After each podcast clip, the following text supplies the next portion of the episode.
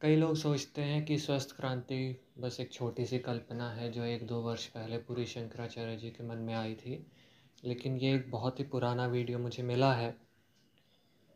इसमें वो स्वस्थ क्रांति का पूरा का पूरा विज्ञान बताते हैं।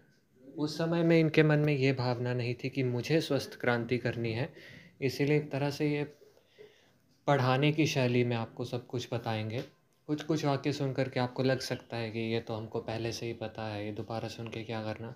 लेकिन आप शांति से पूरा सुनना एक एक मिनट में कोई ना कोई ऐसी बात हो सकती है, जो कि आपके दिमाग से स्किप कर जाए और वो फिर जीवन भर के लिए छूट जाए। तो पूरा का पूरा ध्यान से सुनना, यदि आपने अच्छे से समझ लिया तो उसके बाद आपकी स्वस्थ क्रांति में काफ़ी श्रद्धा हो जाएगी।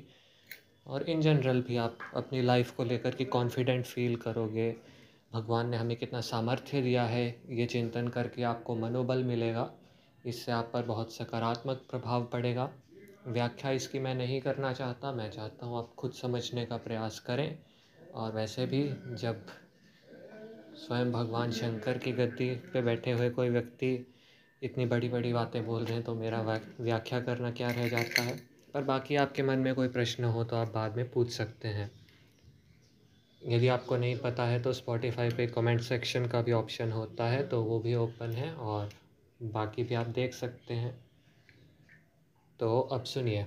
यह सृष्टि द्वंद्वमयी है वो निर्द्वंद्व तक पहुँचाने के लिए है। और बहुत विचित्र बात है, अभी सर्दी, फिर गर्मी, भूख, प्यास, द्वंद्वों से युद्ध करके कोई द्वंद्वों पर विजय प्राप्त करने की भावना रखे तो क्या समझना चाहिए? अपनी छाया से युद्ध करके उस पर विजय प्राप्त करना चाहता है।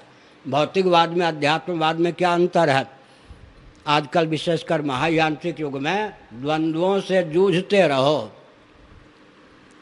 पहले हाथ का पंखा भी पर्याप्त था।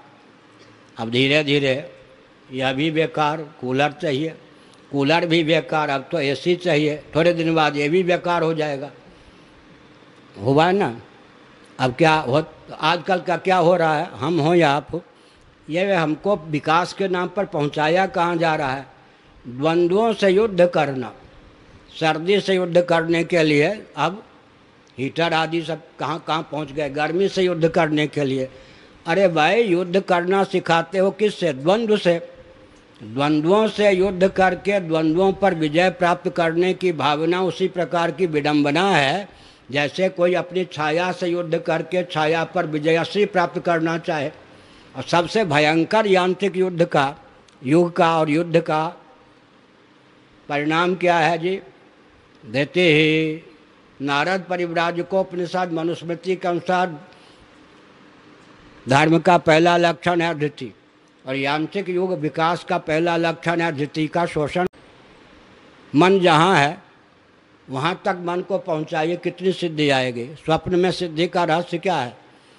इंद्रिय, स्थूल शरीर और इंद्रिय संसर्ग विहीन मन होता है ना, स्वप्नावस्था में। स्थूल शरीर, इंद्रिय संसर्ग विहीन, इंद्रियाँ सो जाती हैं, तब स्वप्न होता है। स्थूल शरीर, इंद्रिय संसर्ग विहीन जब मन होता है, मनोराज्य में, स्वप्न में स्वप्न में होता है कि अर्धनिद्रित हो जाता है मन। मनोराज्य में पूर्ण जागरूक रहता है, इतने अंतर है ना। तो देखिए, मन का उल्लास विलास, पृथ्वी, पानी, प्रकाश, पवन, आकाश, दिक्काल समस्त स्थावर जंगम प्राणी हो जाते हैं। कठिनाई ये है कि इंद्रियाँ जहाँ हैं।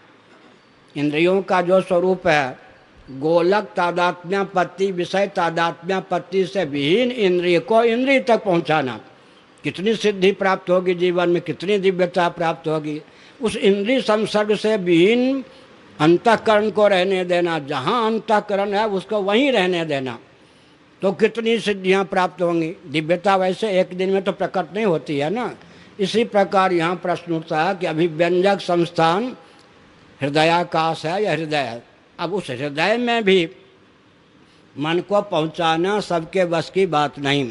इसी संदर्भ में पाँच मिनट में जो कुछ कह सकते हैं आज कोषों का तो नहीं, यहाँ पर अन्नमय कोष में ही साठ कौशिक हमने कल कहा ना, परसों कहा। साठ कौशिक माने यह जो स्थूल शरीर है, स्त्री, पुरुष, उभय सम्मत, उभय निष्ठ छह धातुएँ हैं। उनमें आरंभ की जो स्थूल तीन धातुएँ हैं, वो माता की परंपरा से हमारे शरीर में सन्निहित और संलग्न हैं। अंतिम जो तीन धातुएँ हैं, वो पिता की प्रधानता से सन्निहित हैं। साठ कौशिक। लेकिन अंदर की दृष्टि से विचार करें तो छह चक्र, सात चक्रों का यह शरीर है। कम से कम छः फिर सात भी लेते हैं। एक चले, अब यहाँ, जहाँ मूलाधार है, उससे नीचे का हिस्सा क्या मान लें? पृथ्वी के नीचे के लोग। सब अतल, बितल तलातल रसातल, महातल, पाताल। अब यहाँ से लोग भूर्भुवा स्व महाजना तपा सत्यम प्रारंभ करें। तो एक लोग कौन हो गया सबसे पहले? यहाँ से मूलाधार। उसके बाद कौन हो गया? स्वाधिष्ठान। स्वाधिष्ठान में जो स्व शब्द है, कल मैंने संभवतः परसों मैंने कहा था, स्व का अर्थ होता है प्राण। प्राणाभिव्यंजक संस्थान का नाम होता है स्वाधिष्ठान। दो, एक पहला चक्र कौन हो गया इधर से? मूलाधार, फिर दूसरा स्वाधिष्ठान, फिर मणिपूरक। उदर नाभि तक आ गए। उसके बाद कौन हृदय? अनाहत। उसके बाद कौन है कंठ? विशुद्ध। उसके बाद कौन है अज्ञाचक्र उसके बाद कौन है शास्त्रार्थ तो मूलाधार एक, स्वाधिष्ठान दो, मणिपूरक तीन और अनाहत चार, विशुद्ध पाँच, आज्ञा छः और शास्त्रार्थ सात। हो गए ना सात लोग? समष्टि में जो सात लोक हैं, पृथ्वी से लेकर सत्य लोक तक वो हमारे आपके जीवन में भी हैं। पंचदशी कार विद्यारण स्वामी, तयोर व्यष्टि समष्टिता, हम लोग तो बहुत अंधकार में हैं। आपको छोड़कर मैं ही बहुत अंधकार में हूँ। अपने जीवन में जितनी दिव्यता है, उसका तो एक प्रतिशत भी अंश का उपयोग हम आप नहीं कर पाते, ना जानकारी है। क्या? हम स्वपनिषद को ले लीजिए, दस प्रकार के नाद। मेघ गर्जना, अंतिम नाद है। और बहुत बढ़िया पंचदशी कार ने विज्ञान रखा। प्रायो धावेत। प्राय जो पाँच ज्ञानेन्द्रियाँ हमारी हैं, परांचिखानी व्यटन स्वयंभू, बाह्य शब्द स्पर्श रूप रसगंध में रमय रहती हैं, रची पहती रहती हैं, लेकिन बाहर के शब्द स्पर्श रूप रसगंध का ग्रहण छोड़ दीजिए और निद्रा का आनंद मान लीजिए तो ये अंदर के शब्द स्पर्श रूप रसगंध का ग्रहण करती हैं या नहीं? कर्ण गोलक आदि से, गोलक संश्लिष्ट हुए बिना ही पंच ज्ञानेन्द्रियों के द्वारा पंच विषयों का पहले अनुभव तो करना सीखें बहुत योग की बात तो आगे रामदेव बाबा जाने। क्या पेट में गरगर हो? पेट में गरगर?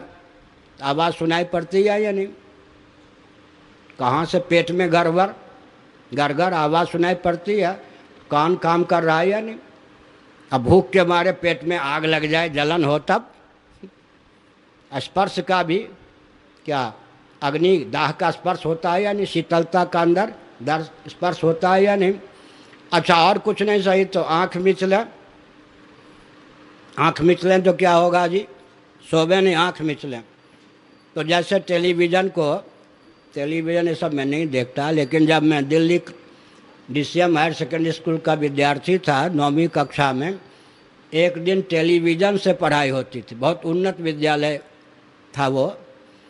उसमें क्या होता था, विज्ञान का अध्यापक टेलीविज़न के माध्यम से जो संदेश देते थे, हम लोग पढ़ते थे। तो टेलीविज़न को उन्हीं सब, उसके बाद प्राय कभी देखा नहीं कुछ। ऑन करने पर क्या होता है कि नील गगन जैसे कहते हैं ना, आकाश में तारे चमचमाते रहते हैं। उसी प्रकार कम से कम इतना तो ज्ञान होगा कि आँख मीच लीजिए। तो नील गगन गगन नीला नहीं होता मुझे मालूम। है नील गगन में तारे के समान प्रकाश का दर्शन तो होगा ना। आगे चलकर कमलाकृति प्रकाश ऊपर से नीचे नीचे से ऊपर, ये सब होता है।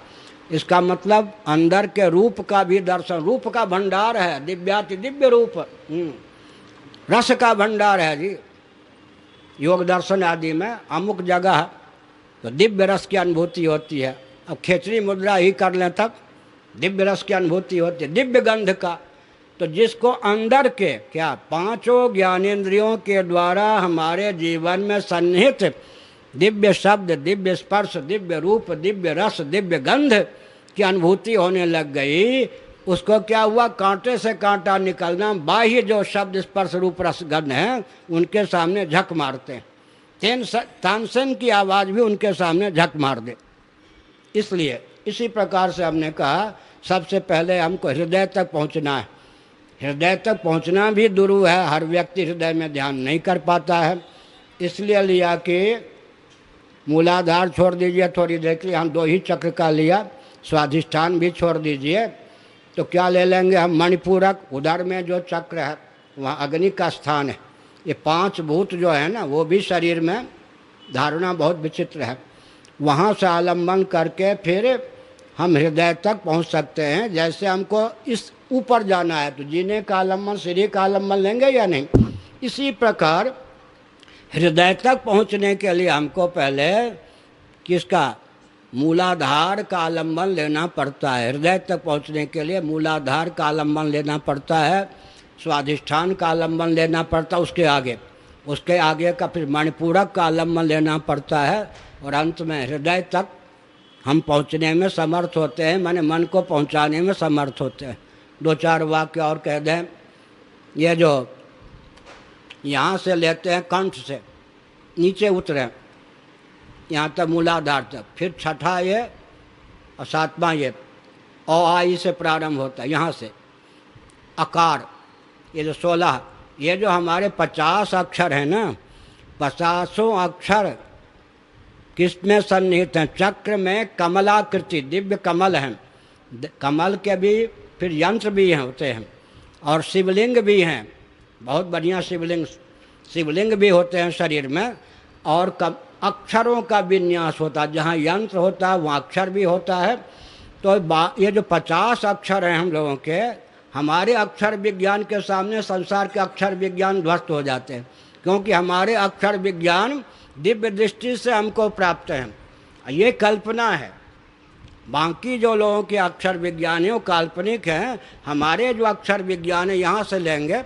यहाँ से लेकर यहाँ तक फिर कितने अक्षर हो जाएँगे? पचास में अड़तालीस अक्षर। यहाँ से प्रारंभ होता ओ, आ से यहाँ से। फिर दो अक्षर यहाँ हो जाएगा, हौ हौर छ ये। शास्त्रार में सभी अक्षर, पचासों अक्षर। पचासों अक्षर को बीस से गुणा कर दें तो एक हज़ार। एक हज़ार कमल का यह यह है। तो यहाँ पर हमने संकेत में कहा, इसी प्रकार से जीवन में जप भी होता है। इक्कीस हज़ार छः सौ श्वास प्रश्वास के माध्यम से निसर्ग सिद्ध हमसा स्वहम का जप होता है। इक्कीस हज़ार छः सौ एक प्रक्रिया है। इक्कीस हज़ार छः सौ छः दो, एक लाख तेरह हज़ार एक सौ अस्सी। यहाँ तक। उपनिषदों में तीन गणना है। तीनों गणना में सामंजस्य आज कंप्यूटर पर भी जाएँगे तो हम बैठाएँगे। केवल अभी जो एक ग्रंथ लिख रहे हैं, अक्षरांक मालिका, तंत्र, व्याकरण और गणित तीनों का सामंजस्य। भगवत कृपा से, गुरुओं कृपा से। पहला ग्रंथ, सामग्री तो सब है ग्रंथों में। पहला ग्रंथ इस विषय पर होगा कि व्याकरण, तंत्र, गणित तीनों में सामंजस्य कैसे है। तो उसमें एक संकेत हमने किया कि पचासों अक्षर हमारे इन चक्रों में सन्निहित हैं, कमल भी सन्निहित हैं। तो हृदय तक पहुँचने के लिए पहले मूलाधार का आलंबन लेते हैं। उसके बाद स्वाधिष्ठान का आलंबन लेते हैं, फिर मणिपूरक चक्र का आलंबन लेते हैं। फिर फिर हमारी बुद्धि में या हमारे मन में वो सूक्ष्मता, दिव्यता का सन्निवेश होता है कि वो अपने स्थान पर हृदय में स्थिर हो। भक्त प्रवर प्रहलाद हम्म। जिनको हम प्रथम सत्याग्रही के रूप में जानते हैं। स्वस्थ क्रांति की बात भी हम संकेत में कह दें। आध्यात्मिक मनीषी जिन्होंने आत्मविद्या को ब्रह्म विद्या को आत्मसात किया है, वही स्वस्थ क्रांति के पुरोधा हो सकते हैं। देवर्षि नारद ने स्वस्थ क्रांति को उद्भाषित किया। उस समय चतुर्दश भुवनात्मक ब्रह्मांड में हिरण्य कशिपु का आतंक छाया हुआ था। कोई भी शासक ऐसा विश्व में नहीं था जो हिरण्य कश्यपु के शासन को और उसको चुनौती दे सके। देवर्ष नारद ने उसी की पत्नी के गर्भ में सन्निहित प्रहलाद को लक्ष्य में करके अध्यात्म विद्या का उपदेश दिया। समय पर प्रहलाद जी का जन्म हुआ, वो चलते फिरते आत्म हो गए। उन्होंने पिता के विरोध में स्वस्थ क्रांति को उद्भाषित किया, लेकिन गाली या गोली का प्रयोग नहीं किया। जिस हिरण्य कश्यपु का शासन चतुर्दश भुवनात्मक था, बिना गाली और गोली का प्रयोग किए उच्छिन्न कर दिया। यह है स्वस्थ क्रांति। क्या हिरण्य कश्यपु जैसा अराजक शासक नहीं चाहिए, उसको हटाइए, निरस्त कीजिए, लेकिन जैसा शासक चाहिए, वैसा शासक दीजिए। हम क्या कहना चाहते हैं? आध्यात्मिक धरातल पर। अंग्रेज़ नहीं चाहिए। ठीक है, विदेशियों की दास्ता क्यों पालें। लेकिन जैसा शासन चाहिए वैसा दे पाए क्या? इसलिए कोई भी भौतिकवादी विश्व स्तर पर या राष्ट्रीय स्तर पर उज्जवल या स्वस्थ क्रांति दे सके संभव नहीं है। प्रहलाद जी एक विलक्षण सत्याग्रही हम्म, जिनके सत्याग्रह के गर्भ से आम जनता की हिंसा नहीं हुई। जिस सत्याग्रह जिस अहिंसा का पर्यवसान हिंसा में नहीं हुआ वो सत्याग्रही। एक उदाहरण देते हैं, नैनम छिंदंती शस्त्राणी, नैनम दहति पावक, न चैनम क्लेदयंत्यापो न शोषयति मारुता। यह आत्मा का लक्षण है, लेकिन आपातः आकाश में भी चरितार्थ होता है। पार्थिव अस्त्र शस्त्रों के द्वारा आकाश छिन्न भिन्न नहीं होता, जल के द्वारा आर्द्र या गीला नहीं होता और अग्नि के द्वारा या अग्नियास्त्र के द्वारा वह दग्ध हो जाए, यह भी संभव नहीं है। सुख विलीन हो जाए, यह भी संभव नहीं है। और यहाँ तक कि पवन के द्वारा, जहाँ अग्नि के द्वारा आग्नेयास्त्र के द्वारा दग्ध नहीं हो सकता, वहाँ पवन के द्वारा भी शोषित नहीं हो सकता, उड़ाया नहीं जा सकता। विलीन नहीं किया जा सकता। इसका अर्थ है कि आकाश में भी यह लक्षण चरितार्थ होता है। लेकिन महाप्रलय की ज्वाला को सहन कर ले, आकाश यह क्षमता उसमें नहीं है। इसलिए सांख्य प्रस्थान के अनुसार, योग प्रस्थान के अनुसार, वेदांत प्रस्थान के अनुसार, नैनम छिंदंत शस्त्राणी, नैनम दहति पावक, न चैनम क्लेदयंत्यापो न शोषयति मारुता का सटीक लक्षण केवल परमात्म तत्व में आत्म तत्व में चरितार्थ होता है। तो हमने एक संकेत किया, जैसे पार्थिव अस्त्र शस्त्रों से आकाश छिन्न भिन्न नहीं होता, और वारुणास्त्र से आकाश आर्द्र या गीला नहीं होता, इसी प्रकार से अग्नेस्त्र का प्रयोग किया जाए तो आकाश दग्ध नहीं हो सकता, वायव्यास्त्र का प्रयोग किया जाए तो आकाश उड़ नहीं सकता या शुष्क नहीं हो सकता या विलय को प्राप्त नहीं हो सकता, इसी प्रकार भक्त प्रवर प्रहलाद के शरीर में आत्मा के या कहें तो आकाश के लक्षणों की व्याप्ति हो गई। यह शरीर का लक्षण नहीं है, आकाश का लक्षण आपातता है। और वस्तुतः चिदाकाश स्वरूप आत्म तत्व का लक्षण है जिसे भगवान श्री कृष्ण चंद्र ने भगवत गीता के दूसरे अध्याय के माध्यम से ख्यापित किया। लेकिन मैं एक उदाहरण देता हूँ सावधान। काला कलूटा अदाहक अप्रका, अप्रकाशक लोहा अग्नि के संपर्क में आ जाने पर दाहक प्रकाशक हो जाता है। इसी प्रकार भक्त प्रवर प्रहलाद के शरीर में आत्मनिष्ठा, ब्रह्मनिष्ठा, वो अहिंसा की उज्जवल भावना इतनी व्याप्त हो गई उनके शरीर को छिन्न भिन्न करने का प्रयास किया गया। उनका शरीर छिन्न भिन्न नहीं हुआ। उनको डुबाने का प्रयास किया गया। समुद्र में गीला भी नहीं हुआ। इसी प्रकार से हम ने संकेत किया। उनको आग में बैठाकर जलाने का प्रयास किया। उनका एक रोवा भी झुलसा नहीं। बबंडर आंधी तूफ़ान के द्वारा उनको उड़ाने का प्रयास किया गया, शुष्क करने का प्रयास किया गया, उसमें भी सफलता नहीं मिली। आकाश कल्प शरीर हो गया, आत्मकल्प शरीर हो गया। इसका अर्थ क्या है? अध्यात्म विद्या का लोकोत्तर महात्म्य है। तो हमने एक संकेत किया, ये जो आध्यात्मिक मनीषी होते हैं, ये चलते फिरते आत्मबम होते हैं। करोड़ों एटम बम की शक्ति को भी मात करने की, तिरोहित करने की, विफल करने की क्षमता उनमें सन्निहित होती है। दूसरे आध्यात्मिक मनीषी के रूप में हम ख्यापित करते हैं भृगु जी को। बेन का शासन था, चतुर्दश भुवनात्मक ब्रह्मांड में उसके शासन को चुनौती देने वाला दूसरा कोई शासक नहीं था।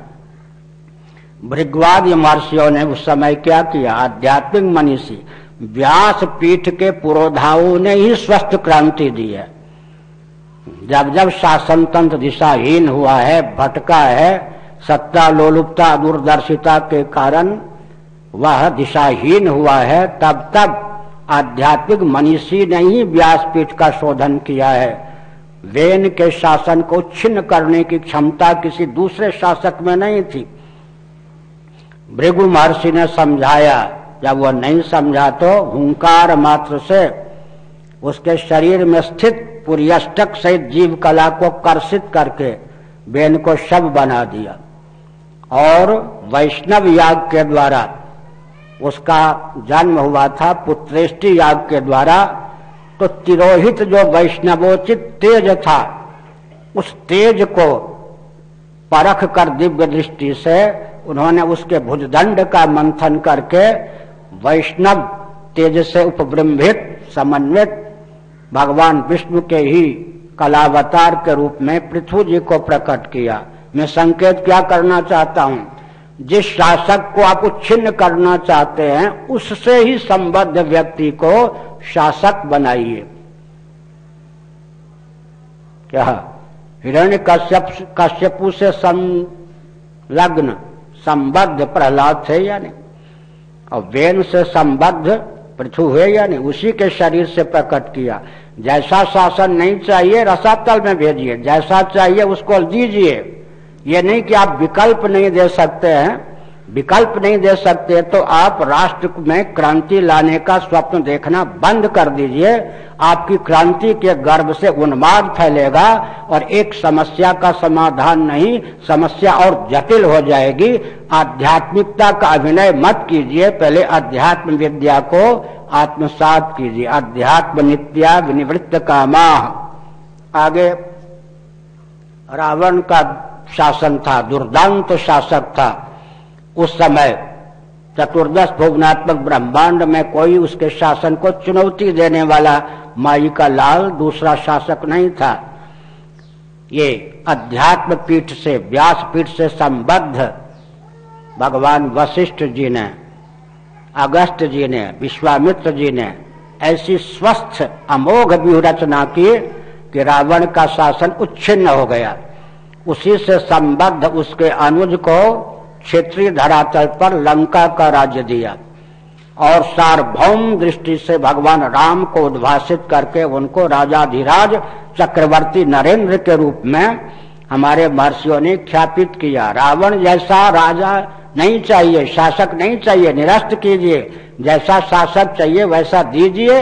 अगर ऐसा दमखम नहीं है तो शासन को पलटने का व्रत मत लीजिए, समाज को गुमराह करने का प्रयास मत कीजिए। पहले आध्यात्मिक मनुष्यों के पास बैठ करके अध्यात्म को सीखने और समझने का प्रयास कीजिए।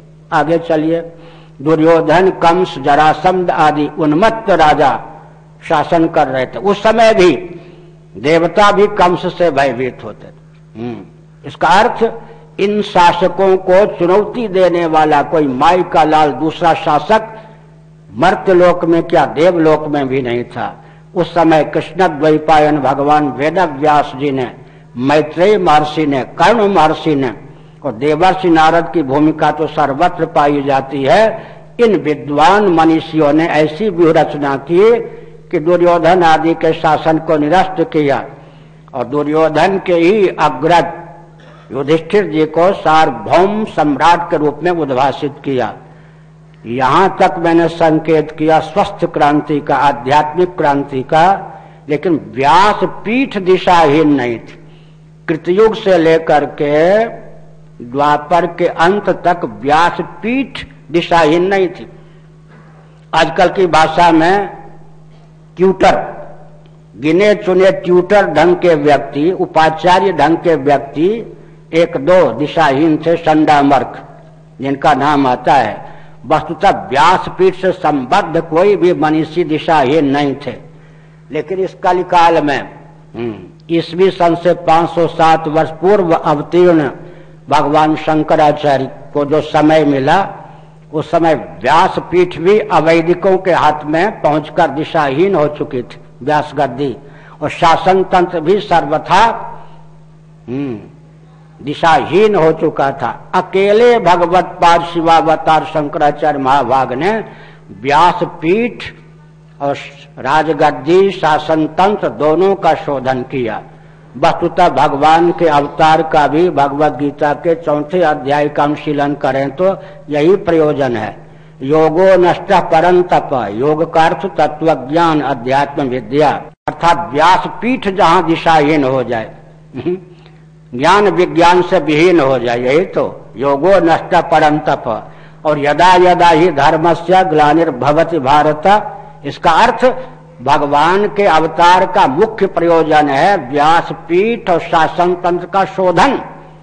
अकेले भगवत पाद शंकराचार्य महाभाग ने ऋक, यजु, साम, अथर्व से संबद्ध चार पीठों को चारों दिशाओं में प्रतिष्ठित कर, योग्य से योग्य अधिपति आचार्यों को प्रतिष्ठित किया और उन्होंने धर्म नियंत्रित पक्षपात, विहीन शोषण, विनिर्मुक्त सर्वतत्पद शासन तंत्र की स्थापना के लिए सार्वभौम सम्राट के रूप में, बृहद भारत के सार्वभौम सम्राट के रूप में सुधनवा जी को ख्यापित किया। अकेले शंकराचार्य जी ने व्यासपीठ का भी शोधन किया और शासन तंत्र का भी शोधन किया। आगे बहुत कुछ अंशों में चाणक्य जी के माध्यम से वह दृष्टि दिखाई पड़ी। उन्होंने भी स्वस्थ क्रांति को उद्भाषित किया चंद्रगुप्त जी के माध्यम से। आगे चले तो किसी अंश में समर्थ रामदास जी ने शिवाजी को ख्यापित करके उस क्रांति को उद्भाषित किया। उसके बाद पुस्तकों में, वचनों में वो क्रांति रह गई। उसके बाद ऐसी स्थिति इस समय है। और मैं एक संकेत करना चाहता हूँ, यह जो अध्यात्म विद्या है पूरे ब्रह्मांड को शोधित करने की क्षमता देने वाली है। आध्यात्मिक मनुष्यों हो, राष्ट्र की विश्व की या दुर्दशा हो, तब तो आध्यात्मिक मनुष्यों पर उंगली उठती है।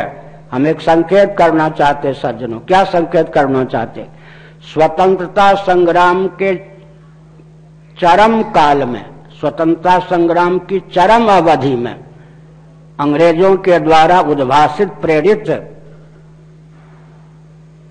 जो विचारक देशभक्त के रूप में ख्यापित किए गए, उनमें वो क्षमता नहीं थी कि स्वस्थ क्रांति दे सके। स्वतंत्रता संग्राम की चरम अवधि से लेकर अब तक भारत में स्वस्थ क्रांति उद्भाषित नहीं हो सकी। इसलिए आज सबसे बड़ी आवश्यकता है, इस ज्ञान विज्ञान के बल पर हम पूरे ब्रह्मांड को उद्दीप्त करने की क्षमता अपने जीवन में प्रतिष्ठित करें। इसलिए कहा गया, न तद भाषा सूर्यो न शशांक, न पावक, न शशांको न पावक। इसका मतलब यह जो आत्मविज्ञान है, वो कैसा विज्ञान है? सूर्य, चंद्र, अग्नि भी जिससे उद्भाषित होते हैं, उस तत्व का विज्ञान है। उस तत्व में सन्निहित होकर, स्थित होकर, उस तत्व को जो अपना स्वरूप समझेगा वो पूरे विश्व को उद्भाषित कर सकेगा। सद्भावपूर्ण संवाद के द्वारा पहले वह स्वस्थ क्रांति लाने का प्रयास करेगा। और जो सद्भावपूर्ण संवाद को तिरस्कृत कर देंगे, उनको फिर स्वस्थ क्रांति की जो विधा है। उस विधा के द्वारा उन अराजक तत्वों को रसातल में पहुँचाने में भी समर्थ होगा। एक संकेत करें। अहिंसा बहुत अच्छी चीज़ है। हमारे सामने हनुमान जी भी आदर्श हैं और प्रहलाद जी भी आदर्श हैं। प्रहलाद की विधा से कहाँ कार्य करना चाहिए और किसके प्रति कार्य करना चाहिए और हनुमान की विधा से कहाँ काम करना चाहिए, यह तो विवेक की आवश्यकता है। महाभारत, मत्स्य पुराण इत्यादि में लिखा है, द्वादश आदित्यों में तीन आदित्य, धाता, पूषा, त्वष्टा। और इधर श्री ब्रह्मा जी, और उधर अर्यमा जी। ये पाँच ऐसे मनीषी हैं, निशस्त्रीकरण के पक्षधर न होने पर भी स्वयं अस्त्र शस्त्र का प्रयोग नहीं करते। इसलिए इन पाँचों की मूर्ति, पूजा प्रतिष्ठा कहीं कहीं दिखाई पड़ती है। और जो सूर्य हैं, इंद्र हैं, चंद्रमा हैं, विष्णु इत्यादि हैं, ये सब देवगण जो अस्त्र शस्त्र का प्रयोग करके अराजक तत्वों के दमन का मार्ग प्रशस्त करते हैं, उनकी पूजा प्रतिष्ठा सनातन धर्मियों में अधिक से अधिक परिलक्षित होती है। तो हमने एक संकेत किया अराजक तत्वों के उन्माद को दूर करना भी उन पर अनुग्रह है। अब तक के प्रवचन का सारांश यह निकला, इस विद्या को आत्मसात करके आत्मबम होने की आवश्यकता है। आत्मबम का अर्थ क्या है? इदम ज्ञान उपासित्य ममसा धर्म मागता। सर्गे पिनोपजायन्ते प्रलय न व्यथंति च।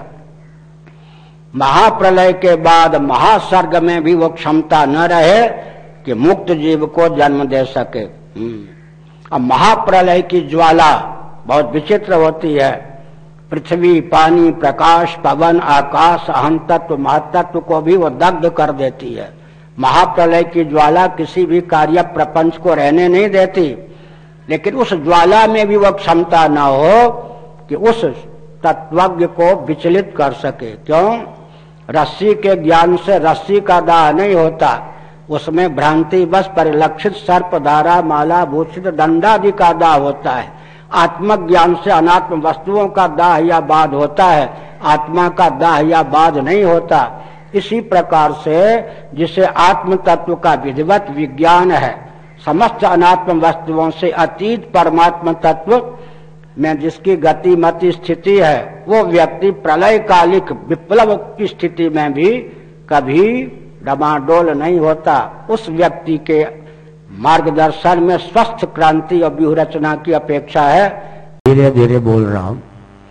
छांदोग्य उपनिषद शंकर भाष्य आनंद, गिरी, टीका सहित चातुर्मास में लगभग पाँच वर्षों से पढ़ाने का अवसर मिल रहा है।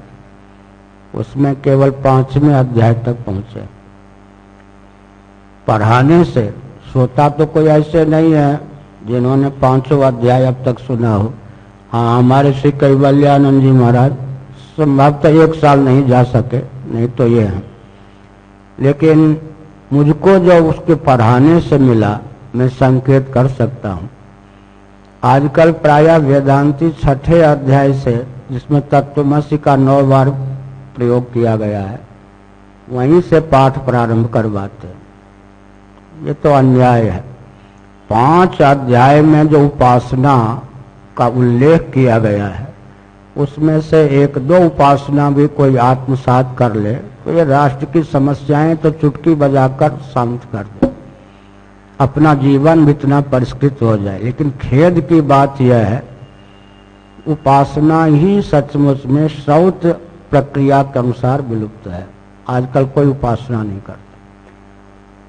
उसमें अद्भुत चमत्कृति। उपासना की दृष्टि भी अगर मिल जाए पाँच अध्यायों का अनुशीलन करने पर तो व्यक्ति तो एक प्रकार से ईश्वर कल्प हो जाए। लेकिन वो विधा आजकल ग्रंथों में सुलभ होने पर भी प्रयोग में विलुप्त है। और एक संकेत में कर दूँ, धर्म का पहला लक्षण है धृति। नारद परिव्राजकोपनिषद का यह वचन है, धृति क्षमा दमोस्तेय वो मनुस्मृति में भी है। मूलतः यह उपनिषद है, नारद परिव्राजकोपनिषद धृति क्षमा यह जो श्लोक मनुस्मृति में समुद्रित है, मूलतः नारद परिव्राजकोपनिषद का धर्म का पहला लक्षण है धृति और विज्ञान का पहला लक्षण है अधृति। मशीन युग में धैर्य का विलोप होता है या नहीं? यांत्रिक युग में धैर्य का विलोप होगा। अब 25 लीटर पानी कुआँ से भर के लावे और तालाब और नदी तक स्नान करने जाएँ दैनिक बहुत कठिन है। तो विज्ञान क्या करता है? धैर्य को विलुप्त करता है। महायंत्र का अर्थ होता है धैर्य को विलुप्त करना। और धर्म का पहला लक्षण है धृति धैर्य। तो यांत्रिक युग ने, महायंत्र ने क्या किया? व्यक्ति के जीवन में जो धैर्य सन्निहित था, उसका विलोप कर दिया। हो रहा है या नहीं?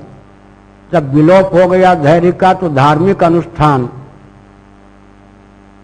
तब मार्ग भी प्रलुप्त हो गया। इसमें पंचदशी कार की एक बात कहता हूँ।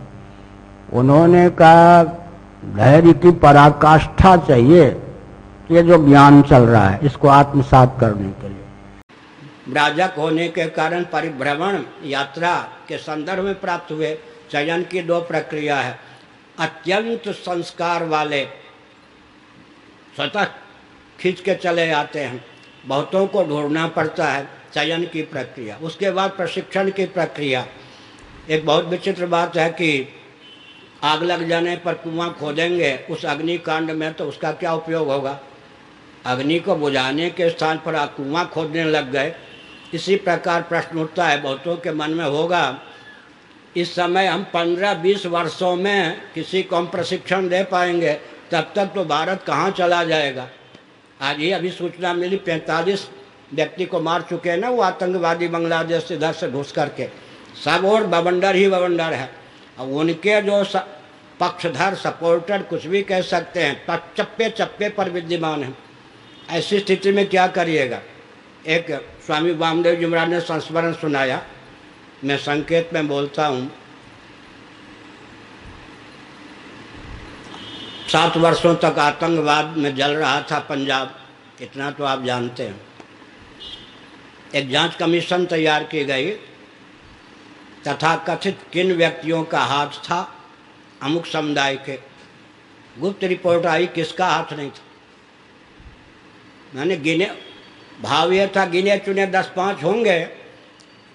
अंतरंग रिपोर्ट के आई, विज्ञप्ति के आई, यह प्रश्न होना चाहिए, किसका हाथ नहीं था? उसको दबा दिया गया। मैंने सब के सब उन्हीं के पक्षधर थे। समझ गए ना संकेत? एक एक प्रांत की ओर मैं संकेत करूँ, वहाँ कौन शासन कर रहा है? देखने वाला कोई और है? दिखने वाली कोई और है? शासन किसका है? हम लोग अच्छी प्रकार जानते हैं। तो हमने यह कहा कि प्रशिक्षण में हमको पंद्रह साल में एक व्यक्ति को, फिर बुरा न मानना, आप बहुत अच्छे हो। इन लोगों पर हम हाथ देंगे, कभी काम आएँगे, इतने चतुर हैं। मैंने राम नरेश जी, कम चतुर हैं क्या? ब्रह्मा जी से अधिक बुद्धि इनके पास है। वृंदावन में रहते हैं जो छाया बन के सेवा करते, अगर मैं कह दूँ, पूरी आओ तो आज्ञा मानेंगे या नहीं मान सकते? वो तो निरीक्षण परीक्षण करने वाले कि यहाँ सेवा करना ठीक है, मेरे कहे बिना करेंगे। अगर मैं कह दूँ कि आज मेरे साथ चलो ना, परिस्थिति तो यह है, किसको आदेश दीजिएगा आप? उससे आदेश आप भले ही ले सकते हैं। है या नहीं? आपका अनुभव है। किसको आदेश देंगे? कोई शिष्य है?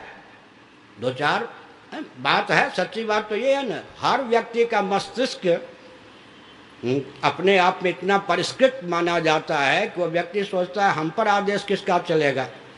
परिस्थिति फिर ऐसी बात है कि किसी व्यक्ति का चयन करें उसको आध्यात्मिक ढंग से प्रशिक्षण दें पंद्रह साल तो आसान बात है। इन सब जो परिस्थिति है भारत की मूल समस्या है कितने व्यक्ति को ज्ञान है? अरे व्यासपीठ में जानबूझ के अंग्रेज़ों ने विकृति ला दी, मनु के सिद्धांत के प्रति अनास्था उत्पन्न कर दी व्यास व्यासपीठ मनु के सिद्धांत के प्रति जो विकृति पैदा कर दी, वही सारी समस्याओं के जड़ है। जैसे भूत प्रेत को हनुमान जी से डर लगता है, वैसे हम लोगों से ये प्रधानमंत्री आदि जितने हुए हैं हैं, सबको डर लगता है कि ये लोग अगर अपने स्वरूप को संभाल लेंगे तो हम कुछ रह ही नहीं जाएँगे। बात तो सही है। अगर हमारा वर्णाश्रम का सिद्धांत क्रियान्वित हो तो कौन कम्युनिस्ट रह जाए, कौन क्रिश्चियन रह जाए, कौन मुस्लिम रह जाए, हमारा प्रमाद ही इन तंत्रों को तो उज्जीवित किए हुए है, या हमारी उपेक्षा ही इन तंत्रों को उपेक्षित किए हुए है। तो हमने संकेत किया, प्रशिक्षण। प्रशिक्षण के बारे में हम एक वाक्य बोलते हैं, पवन तनय बल पवन समाना, काचुप साज रहे बलवाना। राम काज लग तब ऋषियों के द्वारा स्थापित थे या नहीं? हनुमान जी। वाल्मीकि रामायण लीजिए। चंचल थे बच्चे तो चंचल होते उपद्रव करते थे। ऋषियों ने सोचा जब काम देगा काम देगा रावण के संहार में भूमिका प्रस्तुत करेगा। अभी तो रावण से भी ज़्यादा खतरनाक मेरे लिए हनुमान ही है। तो बच्चे तो उपद्रव करते हैं। क्या बलकल बसन ही फाड़ दें तुलसी का बिरबा नोच दें ये कर दें वो कर दें। हम्म, खो खो करके दौड़ने। तो ऋषियों ने साफ़ दे दिया, तुम्हारे अवतार का प्रयोजन जब आएगा समय, तब तुम्हें किसी के कहने पर तुम्हारी गुप्त और सुप्त शक्ति का उद्बोधन प्राप्त होगा।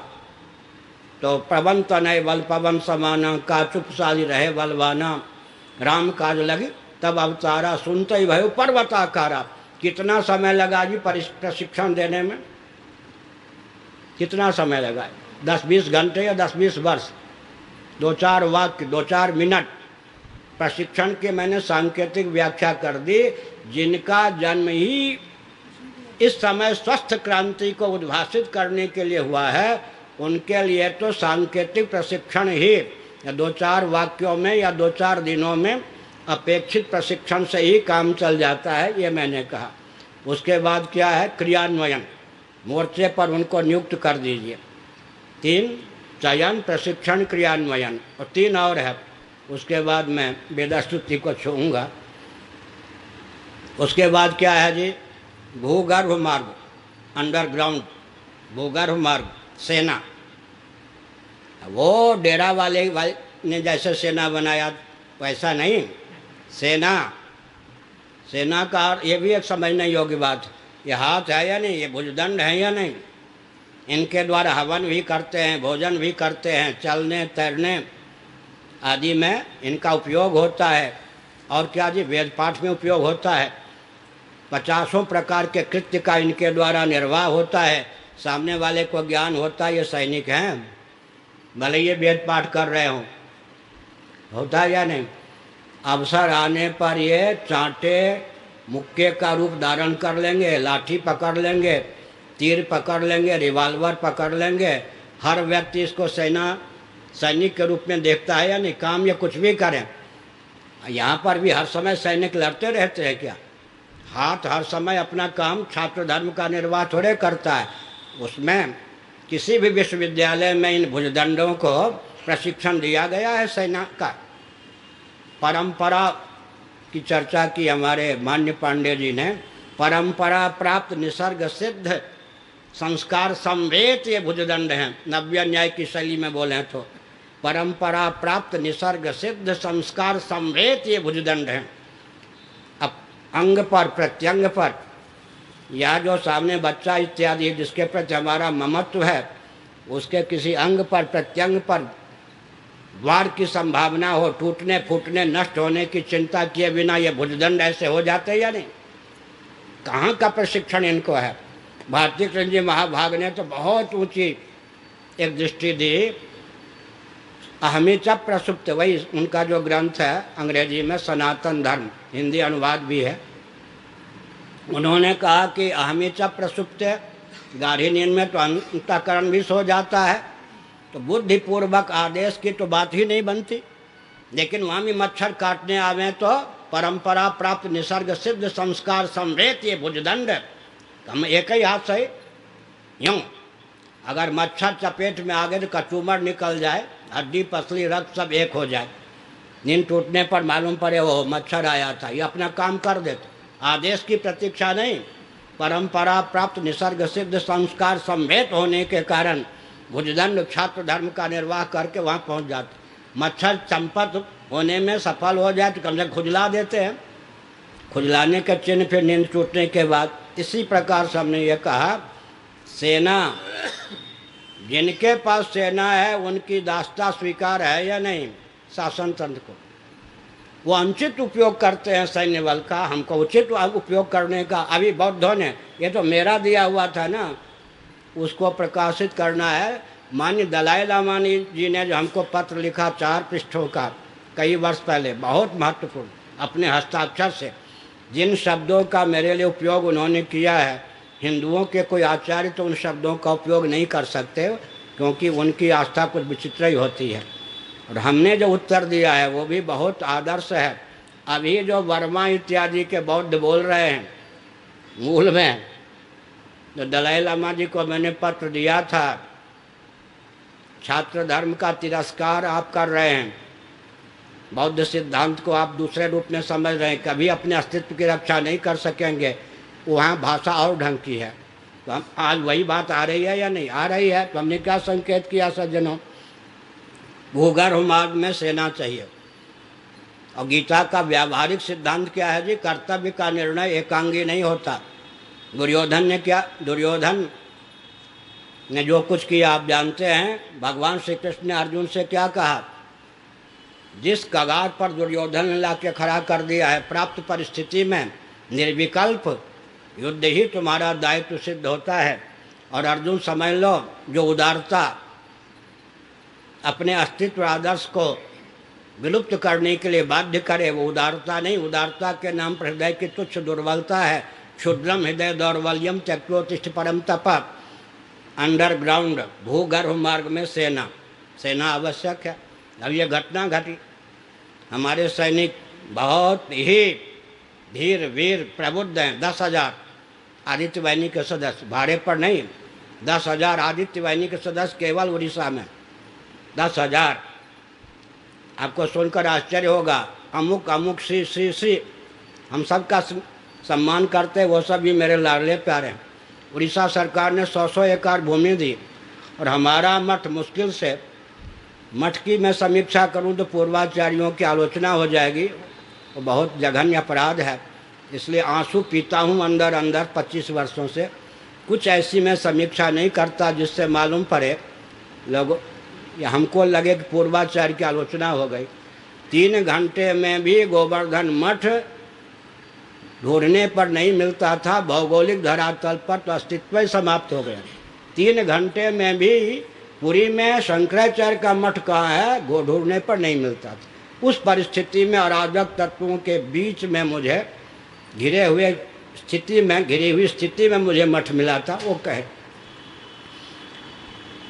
ढाई एकड़ में हमको मठ मिला, आज लगभग आठ नौ एकड़ में है गौशाला आदि मिला करके। उड़ीसा सरकार ने सब हड़प लिए कि शंकराचार्य का कोई अधिकार नहीं होता श्री मंदिर परिचालना समिति के अधीन शंकराचार्य रहेंगे उनका मठ रहेगा। श्री श्री रविशंकर जी महाराज आदि, हमारे बड़े लाडले प्यारे हैं, किसी को एक अरब धन मिले तो हमें प्रसन्नता होगी। सौ सौ एकड़ उसी सरकार ने पूरी पीठ की ज़मीन का अपहरण कर लिया। तो हमने केवल स्वामी जी के माध्यम से यात्रा में हम थे, संदेह दिलवा दिया। कोई एक तारीख जितन महापा जी तो आप जानते एक तारीख चुनो आप लोग, एक समय, और केंद्र जिला स्तर कार्यालय, वहाँ पर हमारे आदित्य वाहिनी के व्यक्ति निकले हल्ला मुर्दाबाद कुछ नहीं, एक पट्टी हो, मौन पट्टी हो, हे सर्वेश्वर, शासन तंत्र की दमन, नीति का दमन कर, बस, और कुछ नहीं, एक ही समय, एक ही तारीख में 22 जगह जिलों में ऐसा हुआ और कुछ नहीं। और भगवान का बैठ करके एक जगह पार्क में जाके भजन करो और कुछ राम सेतु के लिए भी तो यही हमने किया। था भगवान हाँ राम सेतु सुरक्षित है या नहीं? सुरक्षित है। वहाँ तो दो मशीनें टकरा के टूट गई थी। तीसरी मशीन रख दी गई थी, तब हमको मालूम पड़ा। चीन की सीमा से रामेश्वरम तक हम लोगों ने यात्रा की। हु हल्ला कुछ नहीं, हे रामेश्वर, राम सेतु की रक्षा कर राम राम सेतु सुरक्षित हैं। सरकार की सारी योजनाएँ धस हो गई। तो अब क्या हुआ? मुख्यमंत्री एकाएक जा रहे थे अपने कार्यालय। हम, उन्होंने कह दिया जगन्नाथ जी का दर्शन करना है। अब चुनाव के दिन आ रहे हैं ना तो घोर नास्तिक भी आस्तिक हो जाते हैं। चुनाव तो ऐसी प्रक्रिया है आस्तिक को नास्तिक बना दे नास्तिकों से जब वोट बटोरना है तो नास्तिक, आस्तिक को नास्तिक बना दे। और आस्तिकों का अनुग्रह लेना है तो नास्तिकों को आस्तिक बना दे। चुनाव की प्रक्रिया तो अभू, अपूर्व है। उड़ीसा की विशेषता क्या उत्तर प्रदेश में सब में विशेषता नहीं है। आपको नहीं मालूम है? नहीं मालूम होगा। एक एक एक। आजकल स्थिति यही है। श्रीमद् भागवत में एक एक एक। एक माने पहला श्लोक, सबसे कठिन जन्माद्यता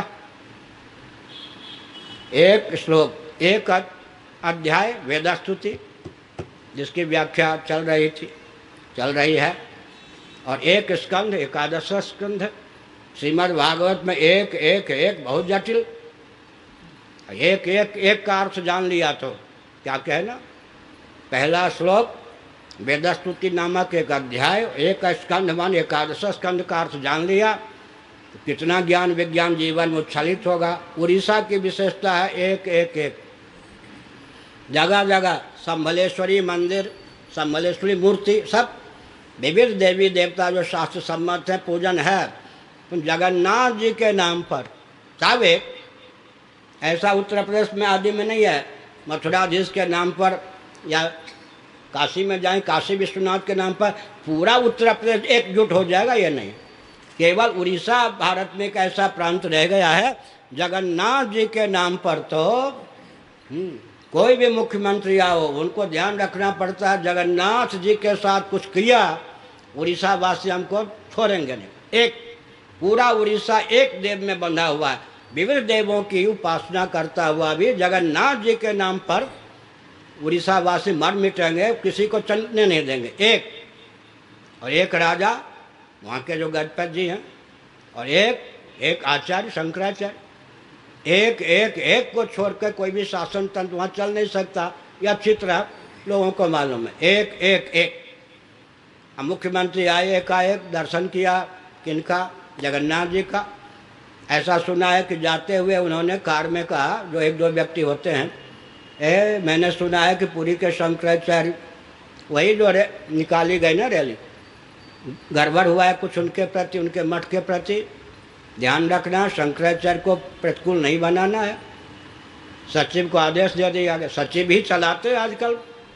मुख्यमंत्री आदि मध्य प्रदेश आदि को ले लीजिए। सचिव ही चलाते हैं। आईपीएस, आईएस ऑफिसर ही चलाते हैं। मुख्यमंत्रियों के पास तो उतनी बुद्धि नहीं है प्रायः। जो शासन चला सकें, उनके नाम पे जो कुछ होता है सब उनको चलाने वाले कोई और होते हैं, मुझको अच्छी तरह मालूम। अब परिस्थिति आई, शंकराचार्य को प्रतिकूल नहीं बनाना। अब वो तो क्या जाने तहसीलदार ने निर्णय दे दिया कि शंकराचार्य का अधिकार मठ पर नहीं है, जगन्नाथ मंदिर का।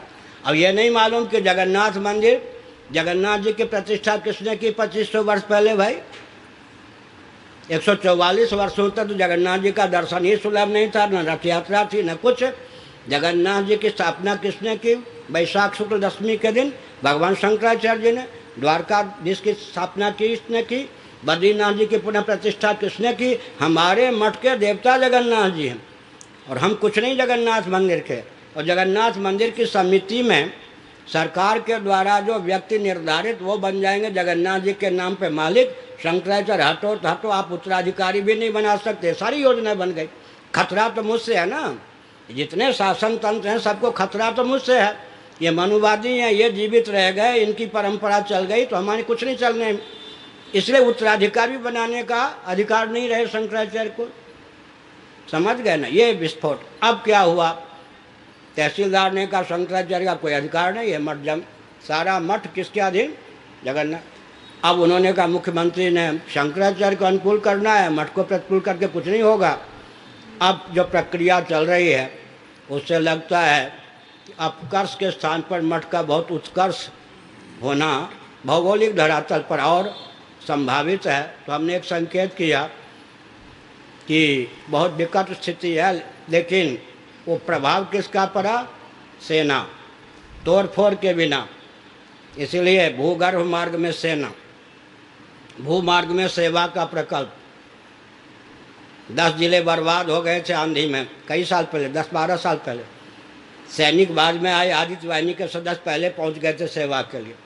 सेवा का प्रकल्प भी, और नभो मार्ग में हवाई फायरिंग, सद्भावपूर्ण संवाद, वो विश्व स्तर पर चल रहा है हम लोगों के यहाँ। तो हमने कहा कि अभी सद्भावपूर्ण संवाद नभो मार्ग में, हम लोगों को विजयी होने के लिए आवश्यक है। मैदान में सेवा का प्रकल्प चलावें और भूगर्भ मार्ग जो है, उसमें सेना का प्रकल्प हो, उधर चयन, प्रशिक्षण और नियोजन का प्रकल्प हो, कुछ संकेत किया। अब दस मिनट, वैसे तो चार सात छः ही तक है, लेकिन हमारा लोभ होता है कि मान्यवान भावों के मुख से सरस्वती जी क्या बोल दें। हम संघ बल के पक्षधर बचपन से हैं।